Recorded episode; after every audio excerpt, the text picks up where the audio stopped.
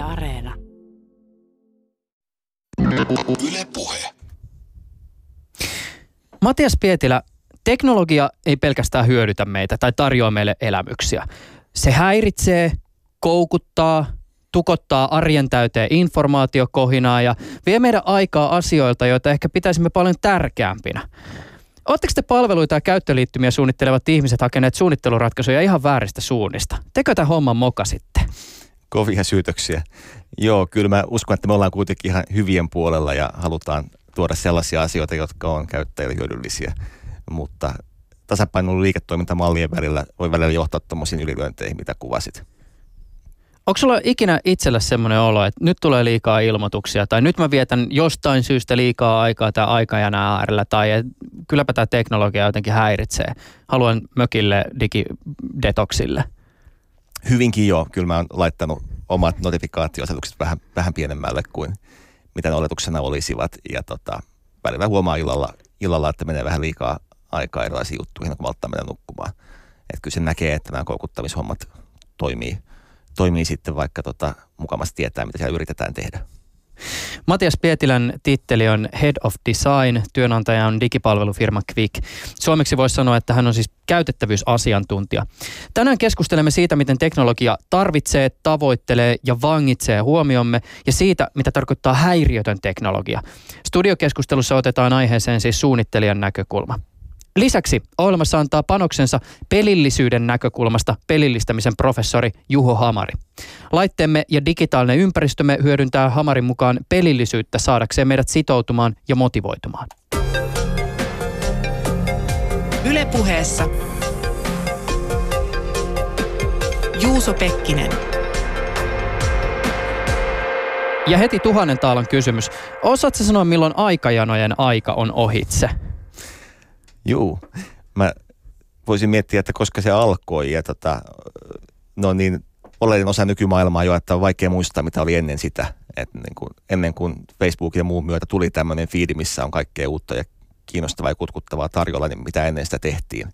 Et silloin aktiivisemmin pyörittiin eri paikoissa hakemassa sisältöä ja semmoisen aktiiviseen malliin tuskin ollaan palaamassa. Ihmiset on tottuneet siihen, että ne pääsee jonnekin paikkaan, missä on kivoja asioita ja tietty yllätys siitä, että mitä uutta löytyy. Ja se on se koukuttava asia, että ei tiedä, mitä tulee seuraavaksi ja se on vähän niin kuin arpeaisessa olisi. Se, että mihin tämä menee seuraavaksi on hyvä kysymys, koska nyt on havaittavasti siinä kohtaa turhautumista, että ihmiset kokee, että aikanaan on vääriä asioita. Että Twitterin aikajana on ollut perinteisesti modifioimaton, niin että siellä näkyy kaikki ajan mukaan, kun taas Facebook hyvin vahvasti algoritmeilla ohjaa aikajanaansa. Ja mikään ei oikein kelpaa, että välillä harmittaa, että menee hyvää kamaa ohi, kun sitä ei ole kuratoitu sitä listaa, ja välillä harmittaa, että Facebook päättää, mitä minä näen, ja se on sitten taas ongelma. Eli varmasti homma kehittyy, ja erilaiset koneoppimisen algoritmit jatkuvasti parantaa sitä asiaa. Se perimmäinen kysymys on kumminkin se, että mikä tämmöisen palvelun niin kuin liiketoimintamalli ja olemassaolon tarkoitus on. Ja silloin, kun pyrkimyksenä on saada ihmisten huomiota käyttöön ja näyttää niille asioita ja siellä lomassa mainoksia, niin pitkään jonkinnäköinen paikka, joka houkuttaa ihmistä palaamaan, niin on tarpeen olla olemassa. Mä aloin miettiä tätä ihan tälleen, tämä ei nyt ole välttämättä se liiketoiminnan näkökulma, vaan jotenkin yritin pohtia sitä, että miten näkisi tästä hetkestä ulkopuolelle siis eteen tai ehkä jopa taakse. Ja mä aloin pohtia sillä tavoin, että no ensinnäkin huomasin, että on muuten tosi vaikea niin kuin päästä siitä aikajana-ajatuksesta eroon, mutta mä aloin miettiä sitä, että onko meillä itse asiassa kuitenkin aikaisemmin ollut joku semmoinen asia, joka tietyllä tavalla on palvellut samantyyppistä funktiota kuin mitä aikajana tällä hetkellä palvelee. Siis onko se, että selailee edessä olevaa lehteä jollakin tavalla vain etsien sieltä, että jos se nyt tulisi jotain kiinnostavaa vastaan, niin onko se ollut jotakin samantyyppistä? Tai löytyisikö meiltä niin kuin sosiaalisesta kanssakäymisestä jotakin tämmöistä ikään kuin löysää, joka ei ole niin tarkoituksenhakusta ja jossa sitten ehkä tietyllä tavalla on jotain samantyyppistä kuin siinä ajassa, jota vietetään aikajanojen äärellä. Mutta en mä keksinyt. Mä täysin vaan se, että mä oon niin jotenkin tämän ajan tässä kuplassa sisällä, että oli hirveän vaikea ajatella edes sen ulkopuolella. Niin, mutta toi on hyvä pointti, että kyllähän sanomalehti on jollain tapaa myös niin kuin janaa siinä suhteessa, että siellä on asiat jossain järjestyksessä ja siellä on myös sitä yllätyksellisyyttä, että ei aina tiedä mitä tulee samalla tavalla, mutta se ei ole niin personoitu, niin sitten on todennäköisempää, että ne ei ole kiinnostavia yllätyksiä kuin mitä ne on tämmöisessä kustomoidussa listassa. Jos ajatellaan tulevia skenaarioita, niin tässä mitä säkin äsken puhuit, niin tietysti mainittiin nämä algoritmit, niin voisiko se olla siis yksi skenaario, että meillä on tulevaisuudessakin tämmöisiä niin sanottuja aikajanoja, mutta että sitä informaatiota siellä on vähemmän tai se on entistä kuratoidumpaa ja kun tekoäly kehittyy, niin se on ehkä entistä osuvampaakin. Niin, mun mielestä peruslupaus siitä, mitä tällainen oppiva systeemi voi tehdä, on kauhean mukava käyttäjän kannalta, että ei tarvitse itse miettiä kauheasti, vaan kone tietää hirveästi siitä, mitä mä oon tekemässä, mitä mä kullakin hetkellä haluan saada aikaiseksi ja voi antaa sillä hetkellä hyödyllistä informaatiota. Se on sitten vaan kyse siitä, että kuinka se kokonaisuus rahoitetaan, että onko siellä seassa sitten kaupallista informaatiota vai onko se jollain muulla tavalla hoidettu se asia. Mutta tuossa mielessä mä en näe, teknologia olisi tässä hyvä tai paha, että teknologia kuitenkin mahdollistaa hyviä asioita tuossa suhteessa. Mites ilmoitukset? Niin. Notifikaatiot? Niin, ne on kiinnostava juttu, joka niin kuin aika harva varmaan olisi arvannut, että miten paljon ne muuttaa tapaa, jolla älypuhelimen käytetään. Että jos miettii, että pari ekaa vuotta älypuhelimissa ei ollut ilmoituksia ja se käyttö oli jonkinlaista ja se, miten nykyään ajatellaan älypuhelimia, on hyvin erilaista kuin se pari ekaa vuotta niin kuin iPhone-julkaisun jälkeen oli. Ja se, mihin niitä ensin tarkoitettiin, ei välttämättä ollut se, mihin ne lopulta kaiken kaikkiaan meni. Ja niillä voidaan tehdä paljon hyvää ja paljon pahaa, mutta se on nähtävissä, että moni ihminen on vähän turtunut niihin ja kytkee niitä pois päältä.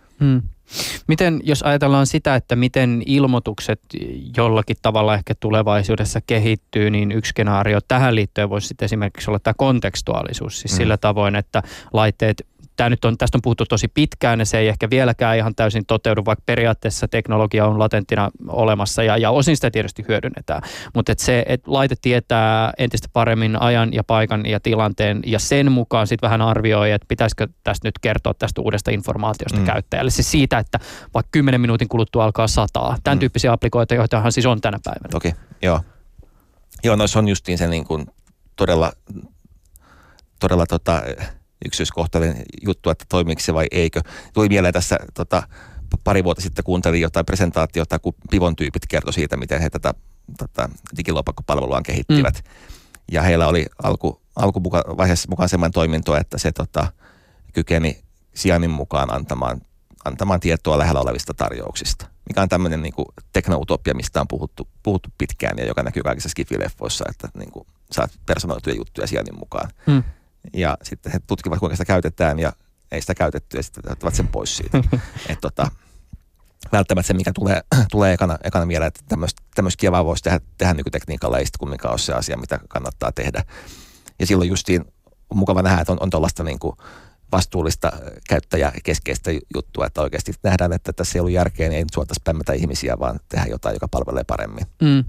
Se on jännä, miten teknologiassakin toimii. Mä en muista, onko se Egon Friedel, joka on todennut sen, että ajassa on paljon ideoita ja asioita, jotka tietyllä tavalla on läsnä ja kaikkien huulilla, mutta sitten se, joka jollakin tavalla onnistuu tiivistää sen, että mistä tässä kaikessa todella on kyse ja mihin tätä ajatusta voi käyttää, niin se saa sitten nimensä historiankirjoihin. Pahoittelusta siteeraus menee ihan pieleen, mutta jotenkin näin mä muistelisin, että se meni. Mutta tämähän toimii siis sillä tavoin, että kyllähän meillä vaikka jostain niin kuin lisätystodellisuudesta on puhuttu vaikka kuinka paljon ja se teknologia on ollut puhelimessa latenttina vaikka kuin pitkään, mutta sitten vasta kun tulee se Pokemon, niin ennen sitä tavallaan tuntuu, että eihän tästä niin kuin, lähteekö tämä nyt ikinä mihinkään. Toki Pokemonissakin aika moni taitaa laittaa pois päältä sen AR-moodin, kun se vie akkua ja kestytään vaan siihen pelilistettyyn keräämisvimmatouhuun. Sekä aikajana että ilmoitukset, ne on osa keskustelua, jossa erilaisia sosiaalisen median alustoja tai digitaalisia palveluita tai laitteita ja laitevalmistajia kritisoidaan siitä, että nämä asiat on suunniteltu muuttaa meidän tottumuksia niin, että palvelun käyttämisen ympärille muodostuu uusi tottumus. Ne vievät meidän aikaamme ja saavat meidän huomiomme. Välillä palveluja sanotaan koukuttavan samalla tavalla kuin esimerkiksi pelikoneet koukuttaa. Ja nyt laitetaan tämä koukuttaminen lainausmerkkeihin, koska asiantuntijat ei ole yksimielisiä siitä, että onko tämä koukuttuminen tai esimerkiksi riippuvuus oikeita sanoja kuvaa näitä ilmiöitä. Tässä kuussa 2 teknologiayhtiö Applen suurta sijoittajaa kirjoittivat avoimen kirjeen yhtiölle, jossa kannettiin huolta siitä, että älylaitteet houkuttelevat liikaa lapsia. Millä mielellä sä, Matias Pietilä, suunnittelijana tarkastelet tätä keskustelua? Miten sä sanallistat tätä? Mitä sä tässä kuulet ja näet? Juu, raskaita syytöksiä. Yskin toi aika kovaa kamaa tämä Apple-sijoittajien kirje.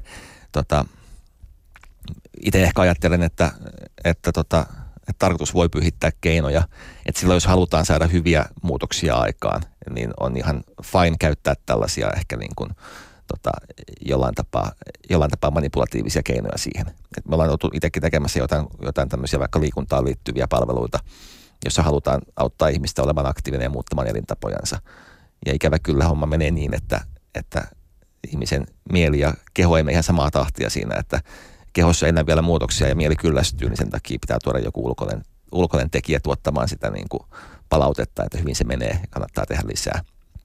Ja mun mielestä tämmöisessä kohdassa, jos se niin kuin perimmäinen tarkoitus on hyvä, niin on ihan jees käyttää tällaisia keinoja.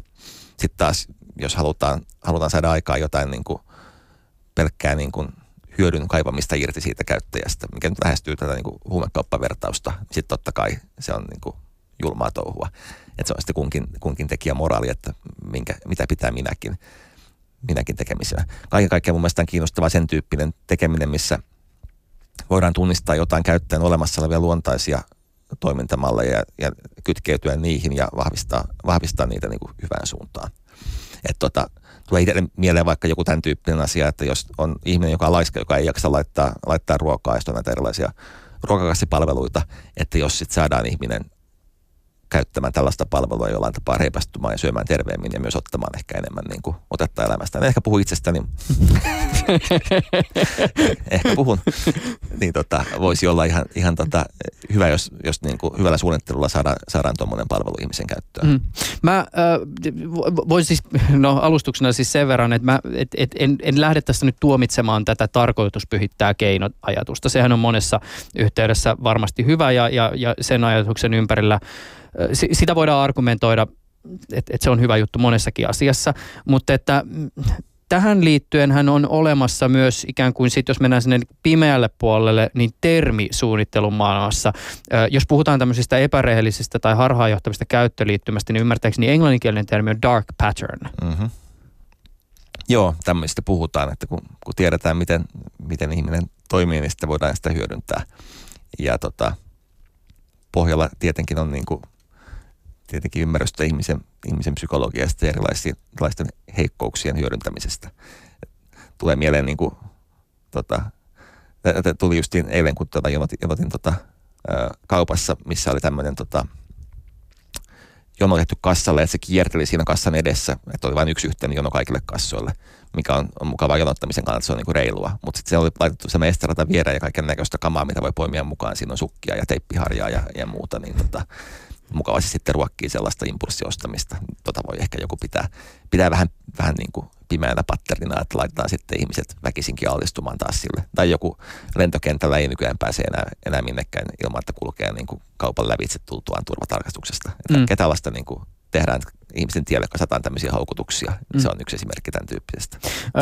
Jos puhutaan tämmöisestä niin kuin palveluista tai niihin liittyvistä sovelluksista, niin ymmärtääkseni esimerkiksi Uber on saanut tosi paljon kritiikkiä siitä, että esimerkiksi se, miten kuljettaja käyttää sitä palvelua ja miten työtä hänelle järjestetään, niin siihen on liittynyt tämmöisiä suunnitteluratkaisuja, jotka eivät ole esimerkiksi suosineet sitä, että kuljettaja pitää missään vaiheessa taukoa ja se kokemus siitä kuljettajana olemisesta ei ole aina ollut kauhean miellyttävä. Joo. Sitten mä kuulin myös tämmöisen väitteen, että Suomessa eräiden palveluiden asiakaspalveluchateissa olisi näin, että asiakaspalveluiden väitetään käyttäjille olevan naispuolisia, mutta sitten vastaamassa olisikin oikeasti mies. Ja kuulemma tässä on ajatuksena se, että sukupuolella olisi vaikutusta siihen, miten vihaiset asiakkaat käyttäytyvät. Joo, Uberissä taisi olla niin, että niitä Että sillä on naisääni, joka puhuu sille kuljettajalle, että on koettu. Jotka on enimmäkseen siis niin, miehiä. Niin. En tiedä, miten tuo chattihomma toimii, mutta en yhtään epäile. Ainakin usein näkee, että erinäköiset niin kuin kuvitus-kuvayhteyshenkilö saattaa olla naisia, vaikka siellä sitten ei aina vastaisikaan. Mm. No tässä tietysti isona kehyksenä on tämä suuri taistelu käyttäjien huomiosta. Minkälaisia ajatuksia sinussa herättää se, että tässä keskustelussa usein iskuja ja kritiikkiä saatte just nimenomaan te suunnittelijat? Teitä syytetään siis ihmisen psykologian hyväksikäyttämisestä ja tekoälyn hyödyntämisestä pahaan ja puhutaan, että te voisitte optimoida palvelut ja käyttöliittymät niin, että käyttäjä jää varmasti nalkkiin. Joo, toi on kiinnostava kysymys.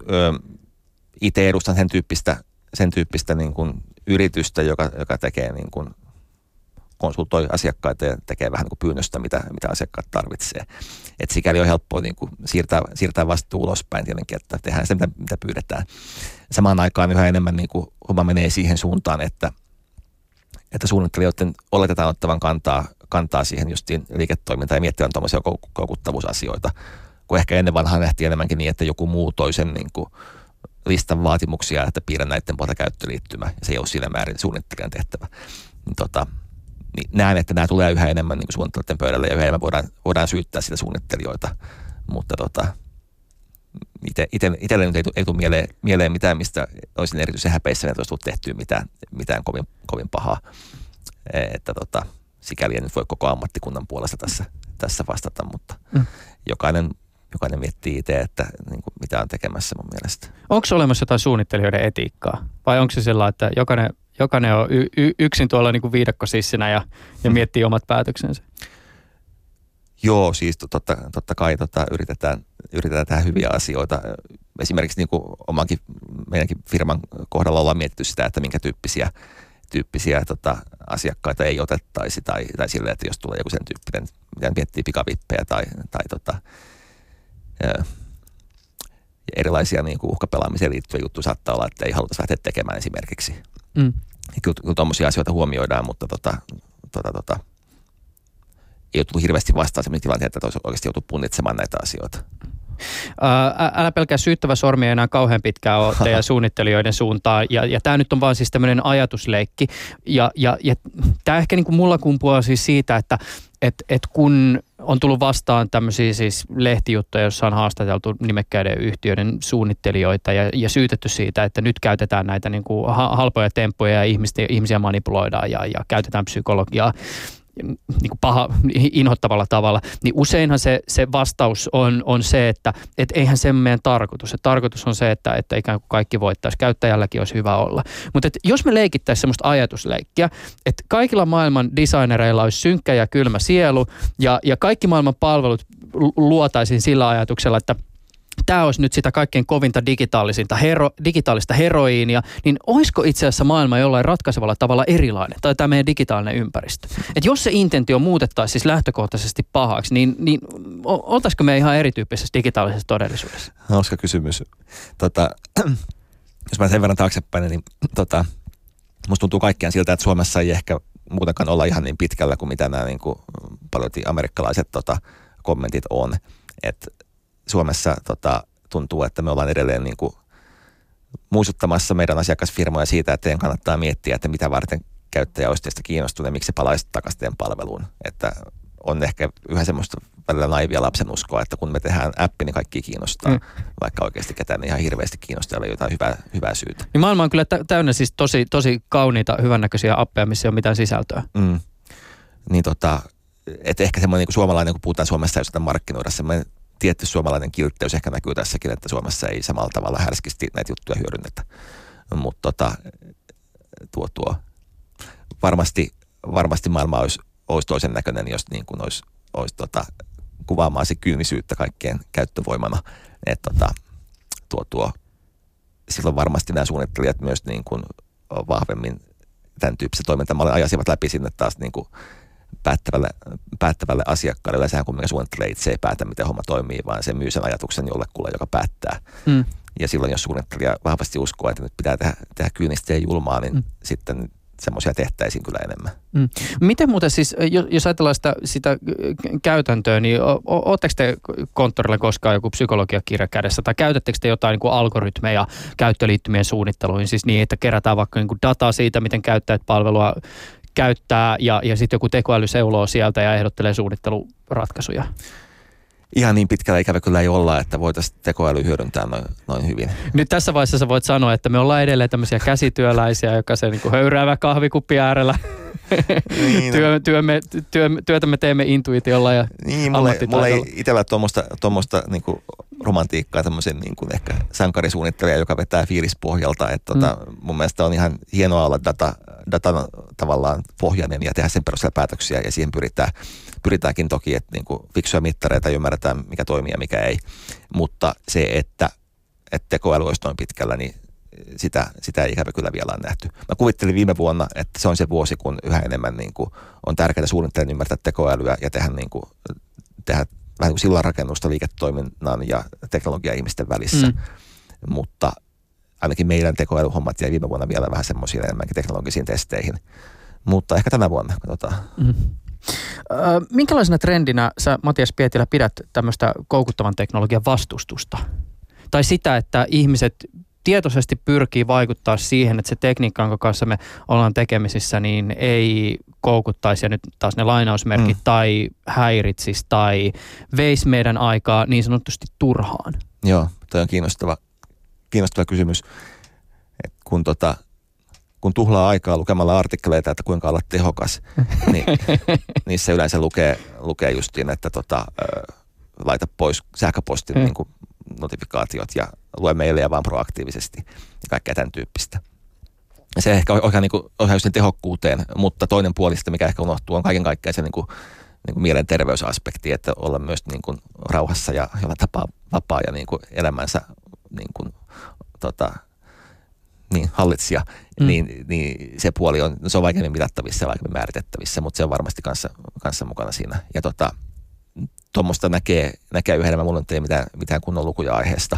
Me tehtiin yhden asiakkaan kanssa tutkimusta viime syksynä niin kuin laajemmin, miten asiakkaat käyttää mobiililaitteitansa, ja kysyttiin samalla myös notifikaatioista, keski-ikäisiä ihmisiä etupäässä, ja niin kuin valtaosa heistä jollain tapaa oli karsinut niiden käyttöä. Että tuntuu, että niitä tulee liikaa, varsinkin työpäivän aikana häiritsee, kun tulee kaikkea selää. Ja on semmoinen arkihavaintokin, että eihän jengi enää vastaa puhelimeen. Että niin kuin silleen omaa tilaa pidetään yllä. Ensinnäkään puhelimessa ei koskaan enää äänet päällä kenelläkään, niin siihen ei vastata. Et kommunikaatio on mennyt silleen asymmetrisemmaksi, että kirjoitellaan viestejä ja lähdetellään jopa ääniviestejä edes taas, mutta ei puhuta yhtä aikaa livepuhelua. Mm. Kyllä tämmöistä niin kuin pilevää hommaa tuolla alla on, ja niin kuin on varmasti joku raja saavutettu, että kaikki ei ole ihan hyvin, mutta mitään niin kuin hyvää ratkaisua vielä ei ole tullut. Mm. Tuossa jos palaan siihen Apple-hommaan vielä, niin justiin, niin se vähän ihmetyttää, että justiin miksei he ole esimerkiksi tehnyt mitään asialle. Että niin kuin Apple-laitteessa toi erilaisten notifikaatiohallinta ei ole kovinkaan joustava, se on vähän niin kuin päälle taikka pois. Ja siinä ei mitään sen fiksun päällykkyyttä niin kuin käyttöjärjestelmän tasolla, että mikä mua voisi kiinnostaa, vaan se on vaan niin kuin sovellustekijöiden käsissä. Että tuossa välttämättä Apple ei olisi niin kuin liiketoiminnallisesti mitään syytä olla niin kuin tarjoamatta, kun Apple kumminkin myydämänkin niitä laitteita. Että se ei Apple haittaa ihan kauheasti, vaikka tulisi vähän vähemmän sitä tauhkaa sinne ihmiselle. Että olettaisin, että hän jotain tekisi aika pian tälle asialle. Jatketaan vielä vähän tämän saman keskustelun äärellä ennen kuin mennään siihen kysymykseen häiriöttömästä teknologiasta, mutta otetaan aiheeseen hieman toinen näkökulma. Yle puhe. Mä oon Juho Hamari, mä oon pelillistämisen professori. Mä toimin Tampereen teknisessä yliopistolla ja Turun yliopistolla ja vähän Tampereenkin yliopistolla. Ja mä johdan tällaista noin 15 hengen tutkimusryhmää, jossa sitten tutkitaan pelillistämistä ja pelejä ja ihmisten motivaatioita monestakin eri näkökulmasta. Kun sä ajattelet sitä digitaalista ympäristöä, siis sosiaalisen media-alusta ja palveluja, laitteita, joita me käytämme, niin kuinka paljon sä näet pelillistettyjä ratkaisuja, siis asioissa, jotka ei määritelmällisesti ole pelejä? No se oikeastaan just riippuu vähän siitä, että miten sitä pelillisyyttä myöskin määritellään. Mä näen ainakin, että oikeastaan jos me katsotaan mitä vaan melkein nykypäivän näitä tietojärjestelmiä ja palveluita, mitä me käytetään, niin voi kyllä oikeastaan ajatella, että ne jossain määrin melkein kaikki on pikkasen nykyään pelillistettyjä, mutta se ei välttämättä johdu siitä, että ne suunnittelijat olisi miettinyt, että nyt me pelillistetään tätä, vaan ehkä meidän tavallaan se tietojärjestelmän suunnittelu ja käyttöliittymien suunnittelu on vaan yksinkertaisesti ottanut myöskin tavallaan vaivihkaa paljon oppia siinä peleistä. Ja pelejähän ajatellaan, että ne on tällaisia ihmisiä hyvin vahvasti motivoivia järjestelmiä, joten ei ole tavallaan yllättävää, että sitten tämä pelisuunnittelu on valonnut alaa myös täältä käyttöliittymän suunnittelun puolelta. No anna esimerkkejä tavoista, joilla pelillistetään ei-pelejä, siis tietoisesti tai tiedostamatta. Minkälaiset mekanismit esimerkiksi motivoi ihmistä käyttää jotain vaikka alustaa?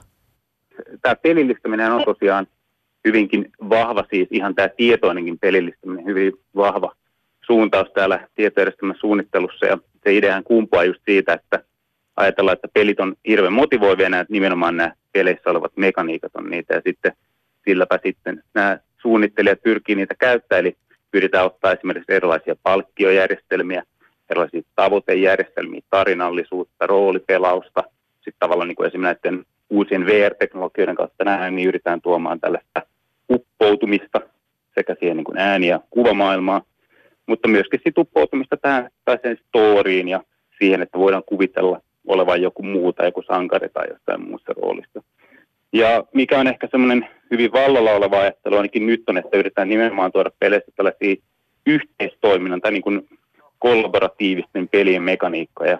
Mietitään sitten, että miten käyttäjiä tai organisaatiossa ihmisiä voidaan mielekkäällä tavalla jakaa erilaisiin sosiaalisiin rakenteeseen, sitä kautta lisätä heidän välistä yhteistyötä. Millä mielellä sä seuraat tätä keskustelua, joka aika ajoin nousee pinnalle esimerkiksi siis ihan laitteista tai tietysti älypuhelimeen liittyvistä sovelluksista, jossa kannetaan huolta siitä, että ne laitteet ja palvelut suunnitellaan liian koukuttaviksi?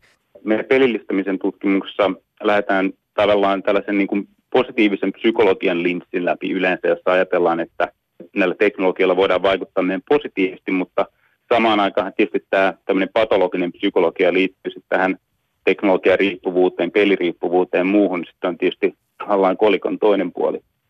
Mutta tietysti nämä keskustelut on hirveän monimutkaisia ja varsinkin peliriippuvuuteen liittyen niin on tietysti käyty kovin paljon nyt viime aikana kädenvääntöä siitä, että miten peliriippuvuutta voidaan oikeasti määritellä. Voidaanko sitä määritellä samalla kuin jonkinlaista aineriippuvuutta ja näin edelleen. Ja toisaalta siinä keskustelussa myös mielenkiintoista on se, että miten se määritellään siinä mielessä se riippuvuus, että onko kyse, että onko tavallaan se, että jos me käytetään paljon teknologiaa tai pelejä, niin onko se itsessään jo paha, vai pitäisikö me enemmän keskittyä siihen, että mitä ne mahdolliset negatiiviset lopputulemat sitten voi olla siitä käytöstä. Mutta tämä on niin kuin mielenkiintoinen kysymys, ja mitä tulee sitten siihen, että voiko teknologia tosiaan olla niin kuin negatiivinen voima, niin kyllä se varmasti voi olla siinä, missä pelillistäminenkin voi olla positiivinen. Et se riippuu sitä aika paljon siitä, että mikä se teknologian suunnittelijan tavoitteet ja intentiot sen teknologian kautta ja miten siis on vaikuttaa niihin käyttäjiin. Tähän intentiokysymykseen tietysti liittyy myös tämmöistä varmaan, että asiat voi nähdä aika eri näkökulmasta, koska siis jos laitteen valmistaja tai palvelun tekijä kertoo, että hän on käyttänyt tämmöisiä pelillisiä elementtejä, koska halutaan sitouttaa käyttäjää, niin tältä sitouttamisella tietysti on aika paljon positiivisia merkityksiä, mutta sitten toisaalta tämä sana voidaan myös korvata monesti esimerkiksi just koukuttumisella. Niin no, tavallaan se ehkä, mielenkiintoista ehkä se, että tavallaan pelillistämisellähän toki usein pyritään, ja siis tietysti pyritäänkin vaikuttaa ihmiseen, heidän ajatteluun, heidän motivaatioon ja toimintaan jollain tavalla. Mutta sitten tavallaan se, että onko koukuttaminen, jos me halutaan käyttää tätä sanaa, onko se pahasta esimerkiksi silloin, jos sillä pystytään, tai siis tällä teknologialla pystytään vaikuttaa esimerkiksi ihmisen motivaatioon esimerkiksi opiskella paremmin, tai olla luovempi, tai olla innostuneempi jostain asioista, mitä he haluaa sitten tehdä. Että tavallaan sitten se kysymys ehkä siitä teknologian käytön etiikasta, mun mielestä nivoutuu paljon sit siihen, että mikä tavallaan on se tavoite, mihin sitä, millä tavalla sillä teknologialla yritetään vaikuttaa ihmiseen. Että yritetäänkö vaikuttaa heille negatiivisella tavalla tai jollain niin kuin koersiivisella tavalla tai tavalla, että he itse tiedosta, että mitä tämä teknologia mulle tekee.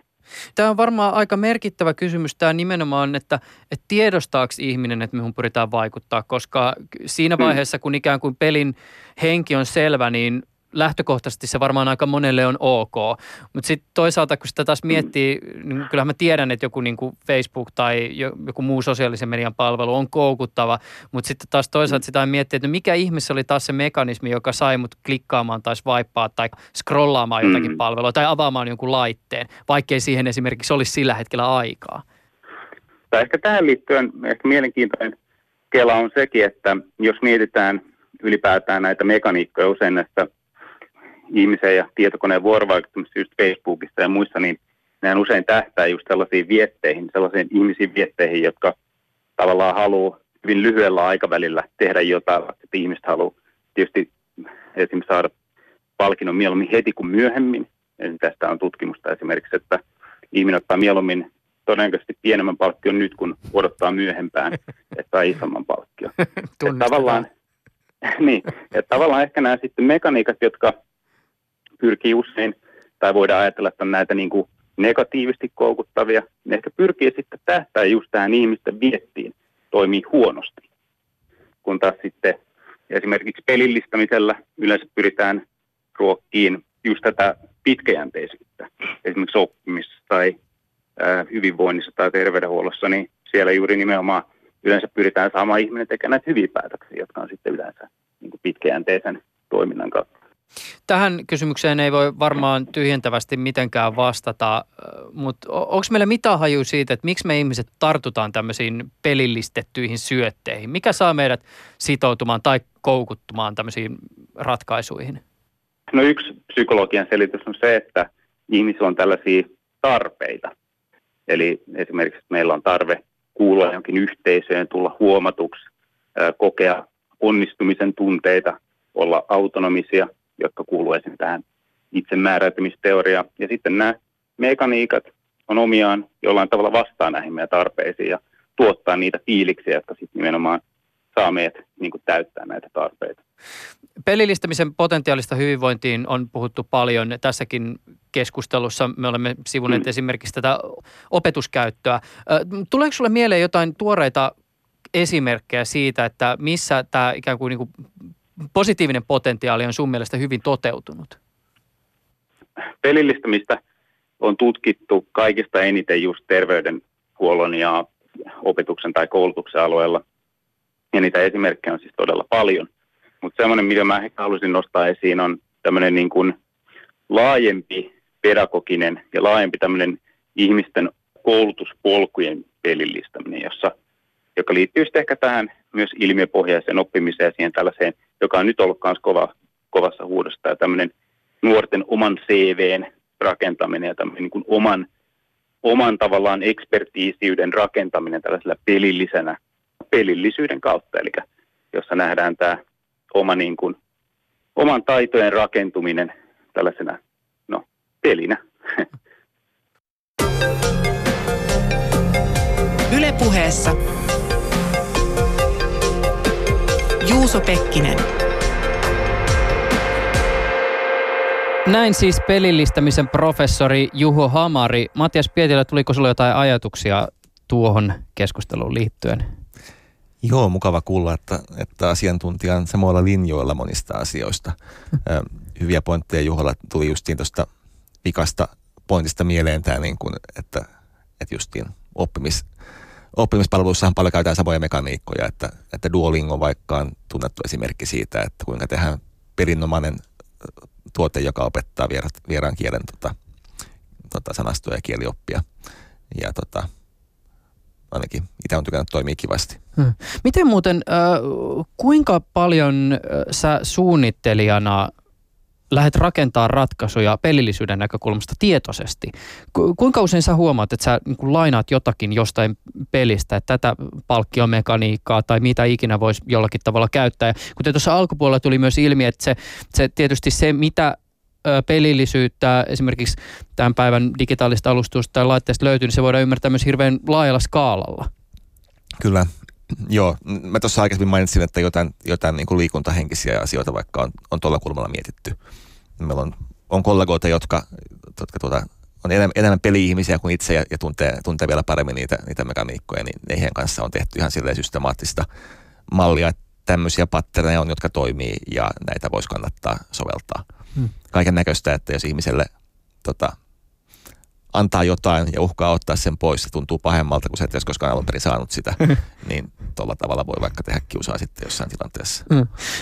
Mitä muuta siis tämä on nyt tämmöinen ehkä vähän niin kuin yleisempikin juttu, mutta mun täytyy sanoa, että tätä ohjelmaa tehdessä, kun usein on näitä teknologia-aiheita, niin mulla on vähän semmoinen skitsofreeninen suhtautuminen nyt tullut yhteen asiaan, koska tuntuu siltä, että melkein joka toisessa ohjelmassa mielipide tai näkemys aiheeseen liittyen vaihtuu. Siis se, että onko se teknologia neutraalia vai onko siihen ikään kuin teknologiaa, jota meidän ympärillä on, niin sisäänrakennettuna jonkinnäköisiä niin kuin arvoja, ajatuksia, asenteita, ohjaako se maailmaa johonkin suuntaan, mikä on niin kuin sellainen teknologisen determinismin luonne. Ja nyt tuntuu taas, että tässä keskustelussa ollaan kääntymässä siihen lopputulemaan, että se teknologia itsessään ei ole paha tai hyvä, vaan niin kuin se, miten sitä käyttää. Edellisellä kerralla, kun puhuttiin tekoälyihmisten kanssa ja datasta, niin silloin taas tultiin siihen tulokseen, että kyllä sinne on sisäänrakennettuna aika paljon ikään kuin sitä, mitä me ihmisinä olemme niin hyvässä kuin pahassa, ja tätä kautta sitä ei voi ajatella koskaan neutraalina. Okei, hyvä pointti. Joo. Itse kuvittelen, että palvelut pitkälti rakentuu niin, että on niin kuin teknologiapuolta, on suunnittelupuolta ja on liiketoimintapuolta. Ja nyt tässä on helppo syyttää kaikesta liiketoimintapuolta, että nehän sitä haluaa tehdä. Ja tosiaan se ei välttämättä aina tarkoita myöskään niin kuin pelkkää niin kuin rahaa ja tämän tyyppistä. Että niin kuin ihan Yleisradiokin haluaa vaikka saada, ollaan tehty Uutisvahtia aikoinaan, niin haluaa saada ihmiset niin kuin käyttämään sisältöjensä, että niin kuin siinäkin on niitä pahoja ilmoituksia, jotka sitten ihmistä kiusaa. Joskin siellä on pyritty siihen, että ne on niin kuin tarkkaan säädettävissä ja personoitavissa ja ihmiset niin kuin haluaa kytkeä ne päälle. Ja se on myös semmoinen puoli, joka on hyvä muistaa, että jos sitä pystyy tuottamaan arvoa sille ihmiselle, niin sekään ei ole mediana mitenkään niin kuin väärä tai paha se niin kuin ilmoitus. Päinvastoin johtaa semmoiseen käyttöön, missä ei tarvitse välttämättä edes mennä sinne sovellukseen, vaan voi vaan lukea pelkästään sitä lukkonäytöltä erilaiset tärkeät uutiset ja se riittää. Mennään kohti sitä ajatusta siitä, että minkälaisia ratkaisuja ja suunnitteluja voi esimerkiksi tarjota näihin ongelmiin, joista me ollaan tähän mennessä keskusteltu. Siis jonkinlaisena ratkaisuna ilmeisesti voisi tarjota tätä häiriötöntä teknologiaa. Voisi ehkä avata vähän tätä termiä eka, että mihin sillä niin kuin viitataan? Joo, tämähän on tuore ilmiö ja niin kuin myös termi on silleen vielä vähän niin kuin etsii tarkkaa määritelmäänsä. Että samaan tapaan kuin joku käyttäjäkeskeinen suunnittelu on tarkkaan määritetty ja sillä on omat isomerkinnät tai standardit ja muuta, niin tällä ei vielä sellaista ole. Mutta perusidäänä kuitenkin se, että viedään se käyttäjäkeskeisyys sillä tavalla pidemmälle, että kunnioitetaan sitä käyttäjää eikä niin kuin tuputeta hänelle väkisin mitään, vaan valta pysyy käyttäjällä ja se ei liity pelkästään niin kuin näihin notifikaatioihin, vaan kaiken näköiseen viestintään, mitä käyttäjä kohtaa. Nyt sun täytyy pikkasen avata näiden kahden asian eroa, koska mä oon välillä törmännyt tähän termiin käyttäjälähtöinen suunnittelu. Eikö se ole käyttäjälähtöinen suunnittelu? Lähtöinen ja keskeinen kaiken näköistä käytetään. Näin, mutta mikä, se tietysti mä lähden niin kuin tälle dekryptaamaan sitä ihan siitä, että mitä mä sinne sanassa kuulen ja käyttäjäkeskiössä ja hänen hyvänsä ajatellaan. Nämä on ne, mitkä mulle tulee mieleen, mutta sekin on ilmeisesti aika tarkkaan määritelty. Miten se sitten eroaa just tästä häiriöttömästä teknologiasta vai onko se ikään kuin häiriötön teknologia terminaan tietyllä tavalla sen käyttäjäkeskeisen suunnittelun evoluutiota? Siinä ehkä nähtiin, että pelkkä käyttäjäkeskeisyys ei riitä. Et se, mitä kaikki sanoo niin kuin mitä Facebook sanoo, mitä Google sanoo, ne sanoo, että hän tekee tätä käyttäjän niin kuin hyvinvointia varten. Että tätähän he pyysivät ja sitä varten tällä tavalla häiritään. Ja nyt niin kuin, että jos käyttäjäkeskeinen suunnittelu johtaa tilanteeseen, jossa käyttäjää häiritään, niin sitten on keksiä uusi tavallaan ala, joka ottaa kantaa siihen, että mitä jos ei häirittäisi. Että tällä mä itse koen, että tämä on niin kuin evoluutio tässä mennyt. No minkälaisissa yhteyksissä tai minkälaisten ihmisten toimesta tämä ajatus on noussut esille? Täytyy tunnustaa, että mä en silleen ole niin kuin akateemista tätä asiaa tutkinut. Mun kollega itse asiassa, Jesse Ukkonen, valmistui juuri Metropoliasta ja teki tästä aiheesta lopputyön. Se löytyy verkosta ja se on tosi kiehtova. Se löytyy verkosta ja se on hyvin kirjoitettu ja tiivis. Se kannattaa katsoa, jos haluaa niin kuin lisää lähdeviitteitä.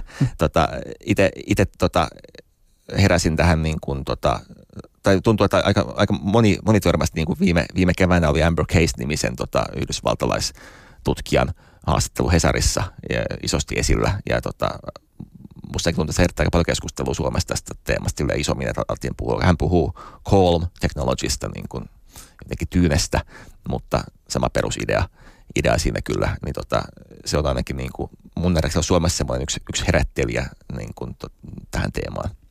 Ja tietysti varmasti keskustelut ovat vieneet eteenpäin myös ainakin kontekstualisoineet sitä näiden niin kuin isojen teknologiayritysten nykyiset ja myös entiset työntekijät, jotka ovat tulleet ulos ja ikään kuin tavallaan niin kuin hävennyt niitä suunnittelun tuotoksena syntyneitä niin sanottuja lapsiaan, kuten esimerkiksi jotain niin kuin, eikö tämä Facebookin tämä toiminnon suunnitellut tyyppi oli sitä mieltä, että tämä nyt ei ollutkaan välttämättä se asia, joka vie maailmaa eteenpäin. Narratiivina hurjaa, että just se tyyppi keksi sen kaikkein niin kuin timanttisimman jutun, niin sitten kertoo myöhemmin, että nyt vähän hävettää. Toinen vähän vastaava on tämä kaveri, joka keksi tämän niin kuin pull to refresh eleen Twitterin alun perin, että niin kuin alaspäin raahaamalla että päivittyy. Ja sitähän on verrattu niin kuin yksilöllisen rosvon kahvaan, että pystyt vetämään ja tulee jotain kivaa. Niin hän on kanssa myöntänyt, että ehkä se nyt oli sitten vähän kurja homma.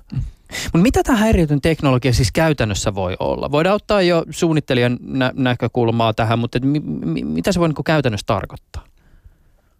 Niin, käytännössä voi tarkoittaa sitä, että jos miettii, että mikä nykytuotteissa ärsyttää, niin otetaan se pois ja tehdään semmoisia. Siis mä itse koen, että se on nimenomaan se, että, niinku, että käyttäjä ei ole enää niinku reaktiivinen suhteessa siihen tauhkaan, mikä valuu niskaan, vaan käyttäjä on kontrollissa ja itse päättää, mitä hän haluaa tehdä kulloinkin. Niin se on se niinku pyrkimys, mitä kohti tässä mennään. Ja se on kovasti sen kanssa ristiriidassa, että kun puhutaan, että on niinku Qvik ja kaikkialla oleva teknologialta ja puhutaan IoT:sta, asioiden internetistä, että kuinka sitten voidaan päästä maailmaan, että kun teknologia on kaikkialla ja kaikki niin kuin palvelut yrittää olla käyttäjille hyödyllisiä ympäriinsä ja samaan aikaan ne ei saisi mennä liikaa tielle ja viedä sitä huomiota. Mutta mun mielestä on selvää, että tämän tyyppistä liikettä tarvitaan jossain muodossa, jos miettii, että nyt ollaan jo niin kuin yhden läppärin ja puhelimen ja tabletin kanssa hätää kärsimässä, jollakulla on ehkä kellokin vielä kiusaamassa. Ja nyt sen päälle tulee kaikki uudet laitteet ja koko maailma, joka huutaa yhtä aikaa, niin ei sitä hyvää seuraa, ellei tähän jotain tolkkua saada. Tässä myös yhtenä, jos viittaan tuohon niin vielä keskusteluun, jota käytiin jo aikaisemmin, liittyy myös tämä kysymys tästä läpinäkyvyydestä. Me puhuttiin aikaisemmin noista niin harhaanjohtavista tai epärehellistä käyttöliittymistä, dark pattern oli se englanninkielinen termi, niin ymmärtääkseni tähän myös häiriöttömän teknologian ajatukseen liittyy just myös siihen, että kun käyttäjä tekee niitä tietoisia ratkaisuja, niin silloin myös ikään kuin suunnittelun pitää olla myös siinä suhteessa läpinäkyvää, että se ei pyri manipuloimaan siellä kulisseissa, vaan ikään kuin antaa käyttäjälle sen valinnan itse. Niin. Kyllähän moni haluaisi ymmärtää, että miksi hän näkee just sitä kamaa, mitä hän näkee heidän Facebook-feedissä. Ja siitähän puuttuu täysin tommoinen läpinäkyvyys, että kukaan ei tiedä, missä kamaa sinne tulee. Joo. Mutta tässä on tietysti siis se kysymys, että jotenkin yritän vieläkin päästä käsiksi, että mitä tämä niinku konkreettisesti voi tarkoittaa. Ja mun on niinku helppo ymmärtää tämä esimerkiksi siitä näkökulmasta, että suunnitellaan palveluita tai käyttöliittymiä ammattilaisille. Siis työkaluja, digitaalisia työkaluja. Ja tässä ympäristössähän tietysti niin kuin se häiriöttömyys palvelee vähän kaikkia, että tietysti tehokkuutta saattaa ruokkia se, että ei roikuta se Facebookissa tai ei tule liikaa informaatiota, voidaan keskittyä asioihin kerrallaan ja kuten tuossa aikaisemmin Juhon kanssa keskusteltiin, niin ne käyttöliittymät voisi olla ei pelkästään tehokkaita, vaan ehkä myös ruokkia jonkinnäköistä niin kuin luovuutta tai leikkiä, mutta tämä tulee ensimmäisenä mieleen, että tässä tietysti voisi olla helpompi soveltaa, mutta että miten sitten tämmöinen ajattelu ikään kuin jalkautetaan semmoisiin palveluihin, jossa on niitä mainostajia tai nimenomaan kamppaillaan esimerkiksi siitä huomiosta. Kyllä. Hiukka tuohon niin kuin työympäristöjuttuun tarttuu vielä, niin mun mielestä tämä on silleen kiehtova pointti, että kun on puhuttu kuluttajistumisesta työpaikkapalveluissa, että kun ennen vanhaan oli niin, että työpaikalla käytettiin hankalia ja vaikeita järjestelmiä, kun niitä ei pakko käyttää työn takia. Ja kuluttajapuolella ne oli hiotumpia käytettävyydeltään, koska niin kuin kuluttaja itse teki valinnan ja käytti sitä, mitä hän halusi. Niin tavallaan asiakas ja käyttäjä oli sama henkilö. Nyt sitten viimeisen 10 vuoden aikana on merkittävästi muuttunut se, että miten laadukkaita suunnittelultaan myös työpaikkasovitukset on. Niin toi, mutta nyt tuli mieleen siis semmoinen, mä muistan, kun mä joskus aikoja sitten tulin radioon ja mulla alettiin opettaa että meidän lähetysjärjestelmää ja olin vielä semmoisessa duuneessa, missä piti biisejäkin käsitellä.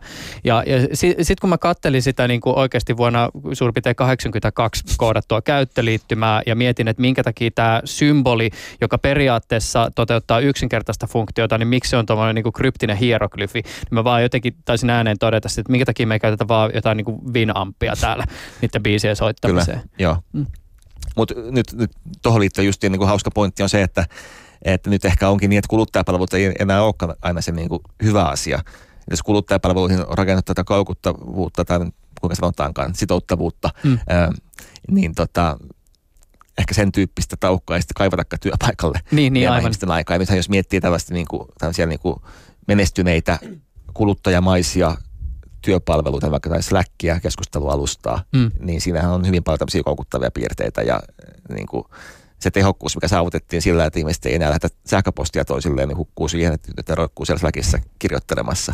Että niin, tarkkana pitää silläkin puolella. Niin, aivan. Mutta jos palaan ikään kuin siis siihen ajatukseen tästä, että miten tämmöinen niin kuin ajatus tämmöistä häiriöttömästä teknologiasta voidaan niin kuin toteuttaa siinä maisemassa, jota me ollaan tässä pitkään maalailtu. Siis siinä, missä kaikki kamppailee huomiosta. Huomio on suurin piirtein arvokkain asia, mitä tänä päivänä voi olla. Millä tahansa firmalla melkein. Joo. Niin miten ikään kuin sitten häiriöttömyys voi istahtaa tähän maisemaan? Joo, tämä on se vaikea kysymys, mä tässä pakoilen tätä aihetta. Mä näen tuossa niinku muutama eri taso. Et yksi taso on se, että niinku, silloin jos siitä häirinnästä oikeasti ei ole hyötyä edes sille niinku palveluntarjoajalle, niin se on niinku helppo tapaus silloin luopua siitä. Jos miettii, että niinku, et vaatekaupan myyjä, joka on päällekäyvä, niin saattaa olla, että se vähentää kauppaa, kun asiakas lähtee menee. Samaan tapaan, jos sovellus on liian päällekkäivä ja lähettää liikaa kamaa käyttäjälle, niin käyttäjä valitsee olla käyttämättä. Niin tuossa on selkeästi se niin kuin häiriöttömyyden ja liiketoiminnan intressit on niin kuin yhteneviä ja kannattaa tehdä semmoista paremmin palvelevaa asiaa. Mutta sitten taas silloin, niin kuin puhuttiin aluksikin vähän, jos se koko liiketoimintamalli perustuu siihen huomion saamiseen, niin Facebookin kannalta semmoinen Facebook, jossa ei olisi mitään koukuttavuutta, mitään syytä ihmisen palata takaisin sinne, niin ei se olisi kovin hyvä Facebook, ei se toimisi. Niin kyllä mä nyt silleen uskon vähän kylmästi, että on semmoisia palveluita, jotka ei voi toimia ilman jonkinnäköistä häirintää. Niin tässä on vaan jotenkin se mitä mä itse yritin miettiä sitä, että miten tämmöinen niin kuin maailma, jossa häiriötöntä teknologiaa toteutettaisiin, niin voisi oikeasti toimia. Ja jotenkin mietin sitä, että se utopistisin tilannehan on se, että kaikki ikään kuin lähtisivät siitä, että nyt koitetaan tehdä palveluita ja teknologiaa, jossa tietyllä tavalla kaikki voittaa. Jokainen saa jotakin ja käyttäjä erityisesti on tyytyväinen. Mutta tämmöinen maailmahan ei sitten niin kuin välttämättä toimi, jos sinne tulee, niin kuin, sinne kapakkaan kävelee se palvelu, joka on sitä digitaalista heroinia. Ja niin kuin todella häiritsevää ja sitten tietyllä tavalla niin kuin muut joutuvat kärsimään siitä, että he ovat ottanut erityyppisen suunnitteluparadigman. No just noin, että niin kuin joku sen tilanne luultavasti ottaa. Että se on aika niin kuin jännittävää vetäytymistä, että kaikki yhtä aikaa päätäisi, että ei enää tehdä tämmöisiä asioita. Et mä uskon, että niin kuin siinä määrin, kun se palvelee niitä palveluita olla vähän vähemmän päällekkäyviä, niin se tapahtuu niin kuin helpommin. Mutta sitten tuommoinen täysin tästä luopuminen, niin mun on vaikea nähdä, että se menisi ihan sinne saakka.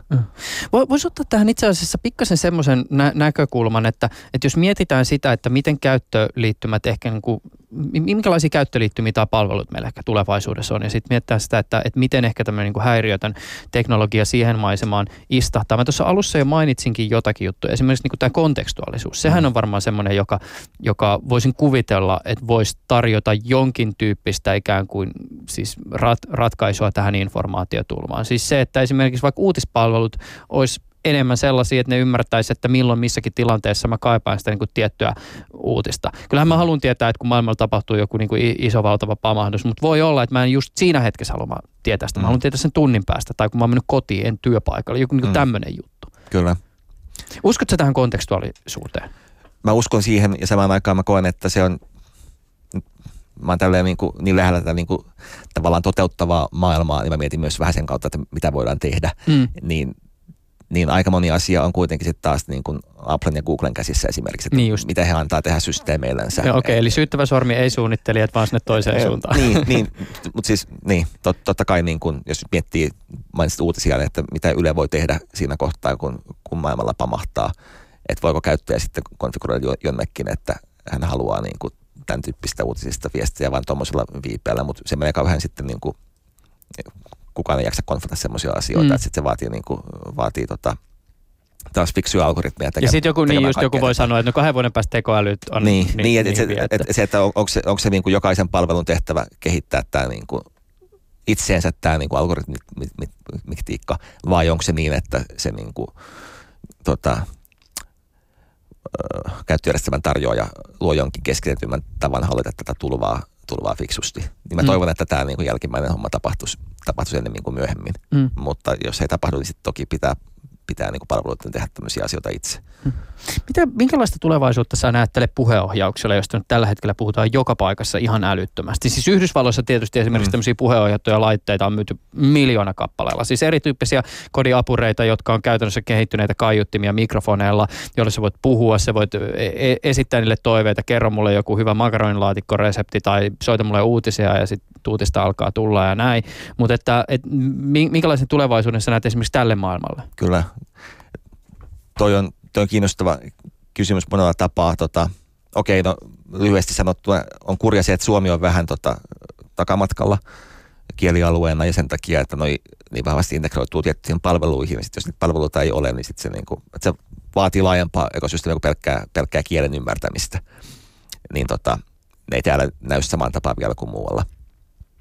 Sitten jos miettii, miten se vaikuttaa tähän kokonaisuuteen, niin jos miettii niinku, että miten Googlen hakutuloksissa on mainoksia. Siinä niin kuin virtaan on helppo laittaa mainoksia sekin omanlaistaan niin kuin häiritsemistä, mutta se toimii siellä kohtuu mukavasti.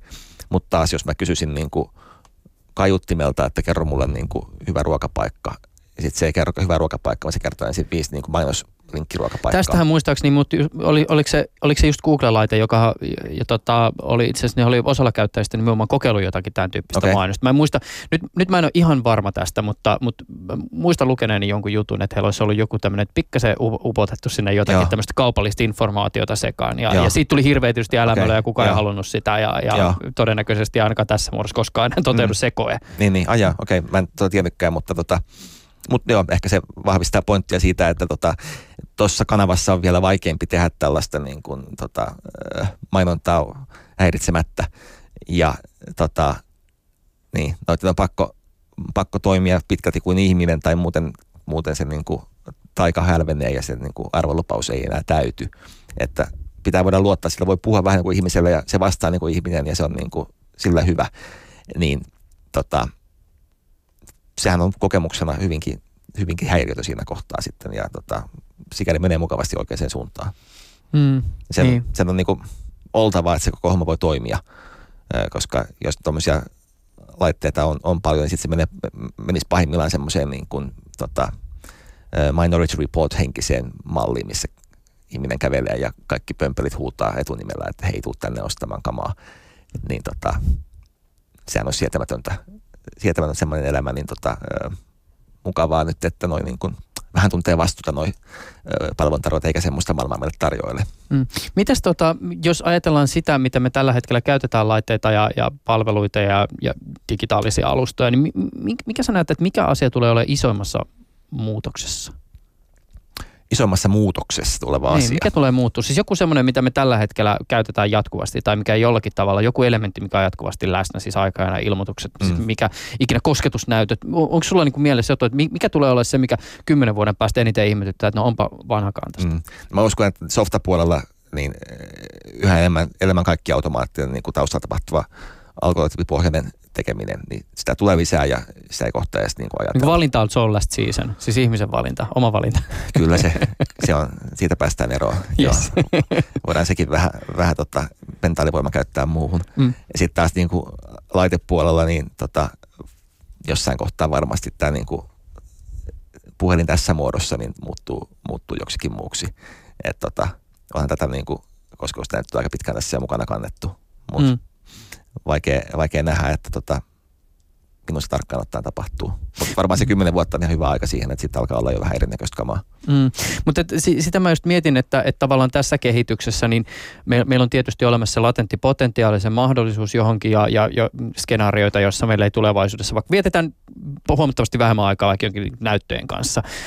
Se on niin kuin olemassa se mahdollisuus, mutta sitten taas toisaalta miettinyt sitä, että kuinka paljon ikään kuin tämän tyyppisiä kehityslinjoja sitten jarruttavat ne liiketoimintakysymykset. Siis se, että no okei, kun Facebook yhtäkkiä huomaakin, että ihmiset alkaa siirtyä pois aikajanasta, niin aletaan vaikka ostaa niitä palveluita, jotka tarjoavat ikään kuin vaihtoehtoja ja jollakin tavalla hidastaan sitä kehitystä. Ja kun tämä vanha hyvä malli toimii, niin pysytään siinä. Kyllä. Joo, siis sitähän on väitetty muun muassa niinkin, että se, että Google lähti tekemään puhelimia nyt niin kuin omalla nimellään sen, niin liittyy siihen, että he näkee, että tämä heidän perinteinen malli, joka toimi työpöytäkoneella hyvin, toimii vähän heikommin puhelimessa ja toimii vielä huonommin sitten taas näissä niin kuin assistenttipohjaisissa palveluissa. He näkee, että heidän pitää ottaa vaikka vähän eri rooli tässä, että niin kuin tapahtuu kyllä isoja muutoksia, mutta niitä on vaikea ulkopuolella tietää ihan tarkkaan, että mistä on aina kyse. Tämä keskustelu siis, mistä itse asiassa aloitettiinkin, siis nämä kysymykset tästä koukuttavuudesta ja ajan viemisestä ja huomion hakemisesta manipulatiivisin keinoin, niin tämähän ei sinänsä tämä keskusteluna ole uusi. Siis tällä hetkellä esimerkiksi, kun katsoo vaikka jotain jenkkimerioita, niin sitä keskustelua käydään kiivaana, mutta tietyllä tavalla sehän on vähän niin kuin, että same shit, different pie. Mm-hmm. Et varmaan niin kauan, kun meillä on ollut laitteita, jotka päästää ääniä tai yrittää saada meidän huomiota, niin jossakin muodossa tämä keskustelu on ollut olemassa. Näet sä, että tämä koskaan voi loppua tai jollakin tavalla muuttua ratkaisevalla tavalla erityyppiseksi kuin mitä se tällä hetkellä on olemassa? Niin, no. Oikeastaan voisin kysyä myös tämän näin, että voisitko kuvitella, että tämmöinen niin kuin häiriöttömän teknologian paradigma yhtäkkiä integroituu osaksi niin kuin suunnittelua niin voimakkaasti, että tietyllä tavalla se keskustelu, jota me nyt käydään, niin jää ikään kuin tähän aikaan. Mm. Mä uskon, että näihin niin kuin helposti ratkottaviin asioihin otetaan kantaa yhä vahvemmin näihin, että silloin kun liiketoiminta on linjassa sen kanssa, että tehdään hommista niin kuin häiriöttömiä, niin se varmasti menee hyvään suuntaan. Myös nämä uudet laitteet, niin kuin mainitsit, niin ne on jo itsessään sen tyyppistä tekemistä. Se, että onko tämä niin kuin perimmäinen ristiriita siitä, että ihmisten huomiota tarvitaan ja sitä kaupallistetaan, niin en mä usko, että se menee mihinkään. Matias Pietilä, tämä on ollut todella kiinnostavaa. Matias on siis titteliltä Head of Design, työnantaja on digipalvelufirman Qvik ja suomeksi voisi sanoa, että hän on käytettävyysasiantuntija. Tätä hän on myös opiskellut. Nopeasti, onko sulla vielä jotain mielessä tähän liittyen, mitä haluaisit todeta? Kyllä tämä alkoi olla tässä aika hyvin. Siinä vaiheessa mä totean sulle, että kiitokset, tämä oli ilo. Kiitos. Yle Puheessa Juuso Pekkinen. Olen huomannut, että siellä kuuntelevassa päässä aina välillä sitten kuitenkin niitä ajatuksia on, joita haluaisi vielä ulospäin kertoa. Moni niin tekeekin. Hyvä kanava on esimerkiksi sähköposti juuso.pekkinen@yle.fi ja Twitterissä meikäläinen vaikuttaa Iuso-nimellä.